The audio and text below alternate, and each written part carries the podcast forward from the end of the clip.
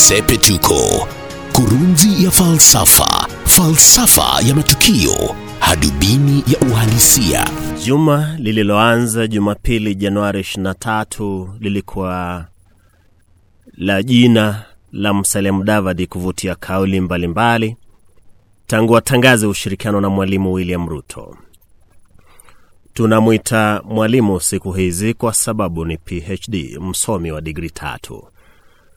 Baadhi ya kauli zimemlaani Mudavadi, nyingine zikaelezea misimamo ya kuunga mkono hatua aliochukua pale Bomas of Kenya, huku nyingine hasa kutoka kwenye nyumba ya ANC na UDA zikimsifu Mudavadi.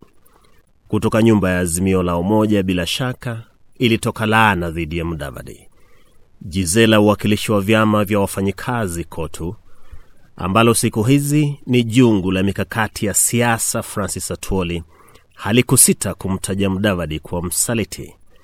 Likizungumza na wanahabari kutoka pwani ya Kenya, Jizea Tuoli lilimtaja Mudavadi kuwa mtu wa kuwadunga wenzake kisu mgongoni. Jizela siasa za Kenya baba nalo licha ya kutotoa kauli mwanzo kabisa tangu Mudavadi atangaze ushirikiano na Mwalimu Ruto, baadaye limewataja Mudavadi na Wetangula, kiongozi wa Ford Kenya, pia kuwa wasaliti.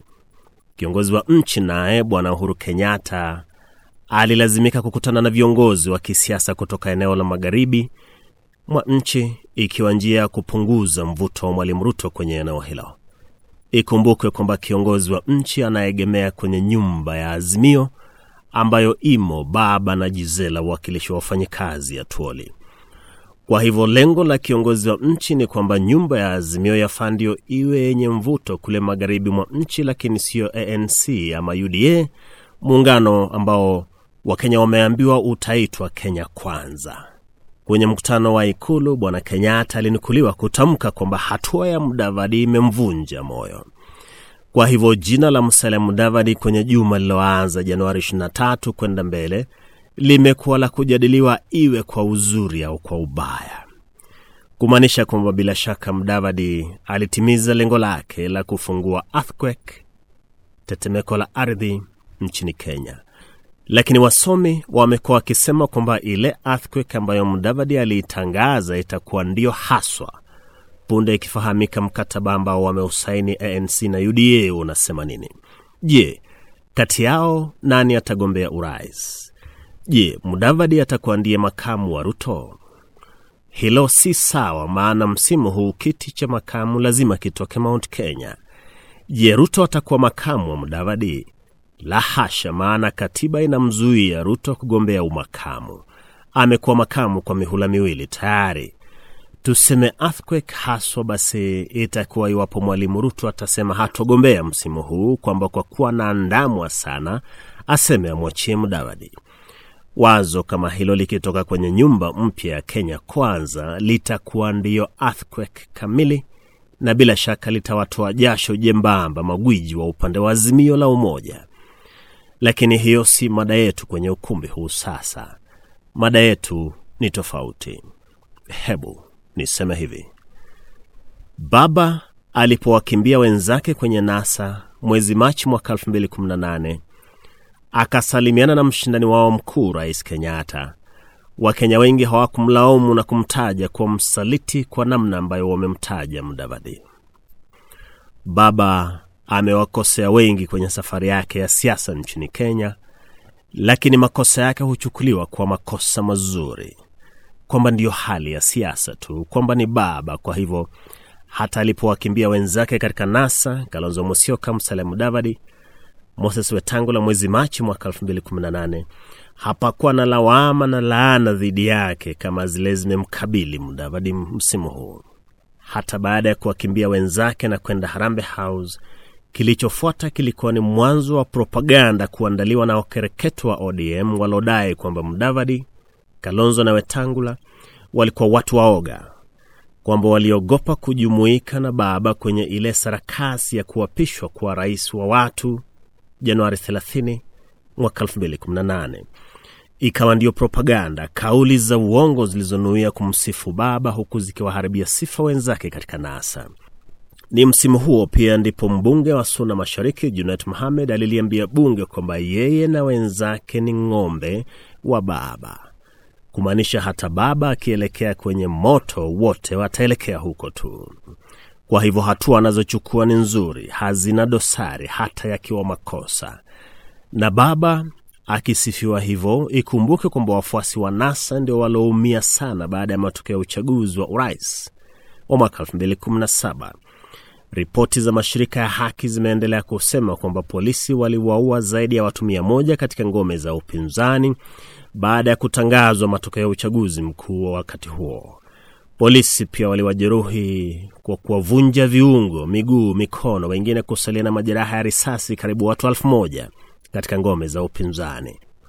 Wanawake wengi ajabu katika ngome hizo wameishi na majeraha ya kimwili na kiroho baada ya kubakwa. Polisi walishika doria Kisumu nzima, Homa Bay, Busia, Siaya, yakidaiwa kuwa maeneo yenye ufuasi mkubwa wa baba. Kwa hivyo fujo zingetokea baada ya matokeo ya urais kutangazwa. Mitaa jijini Nairobi yenye ufuasi mkubwa wa upinzani ilipewa doria kali ya polisi. Kibera, Kawangware, Madhare, Dandora, Kangemi. Na kwenye mitaa hii wafuasi wa upinzani wapo waliojeruhiwa na wangali na majeraha. Sasa miezi michache baadaye, mwanasiasa ambaye wafuasi hao wapinzani walikuwa wakimpigania alionekana nje ya Harambe House akitabasamu huku akisalimiana na yule aliyekuwa amemtaja kuwa kifaranga cha kompyuta, kwamba alikuwa ameshinda urais kupitia njama za teknolojia ya kisasa. Kwa hivyo hatua ya baba ilikuwa usaliti. Ndiyo tuulize, mbona baba akiwakosea wenzake kosa linachukuliwa kuwa nzuri? Mudavadi amechukua hatua yake kisiasa na ikatajwa njia mbaya. Amelaniwa na kulaumiwa ajabu. Je, ni kwa nini? Na ndiyo nitasema hivi, Waingereza husema two wrongs do not make a right, kwamba kufanya makosa kwa sababu umekosewa siyo suluhu ya jambo. Ni vyema kuchukua njia tofauti ili kuondoa makosa. Kwa hivyo Mudavadi asingetumia njia ya kuwasaliti wenzake katika Oka, hasa kiongozi wa Wiper Kalonzo Musyoka na kiongozi wa KANU Seneta Gideon Moi, eti kwa sababu yeye pia alisalitiwa na baba. Usaliti wa Mudavadi ulitokana na hali kwamba hakuwafahamisha wanaoka wenzake kwamba amemwalika hasimu wao kisiasa Mwalimu Ruto katika kongamano la wajumbe wa ANC pale Bomas. Hatua hiyo ilionekana kuwa chenga na ikawa ya kuendeleza mpigo wa siasa za Kenya, siasa za kupigana chenga za usiku wa manane, siasa za kumalizana. Na ndiyo tumeelezea mshangao kwamba baba akipiga chenga kama hizo halaumiwi vibaya kwa namna ambayo Mudavadi amelaumiwa. Kwa hivyo Sepetuko inachukua msimamo kuhusu suala hili kwamba ipo haja kwa siasa za Kenya kubadilishwa kifilosofia. Kenya ianze kujifunza siasa ambazo tumezitaja kwenye ukumbi huu kuwa siasa za kuaminiana kama za Nelson Mandela na Walter Sisulu. Shujaa hawa wa Afrika walishirikiana kwa miaka zaidi ya 60 kisiasa bila kupigana chenga zenye aibu kama zilizomo kwenye siasa za Kenya. Si lazima siasa ziweza kumalizana kama baadhi ya wasomi wamekuwa wakidai. Duniani kumekuwapo siasa za kuheshimiana, na ndilo Sepetuko. Mimi ni Wellington Nyongesa. Sepetuko, kurunzi ya falsafa, falsafa ya matukio, hadubini ya uhalisia.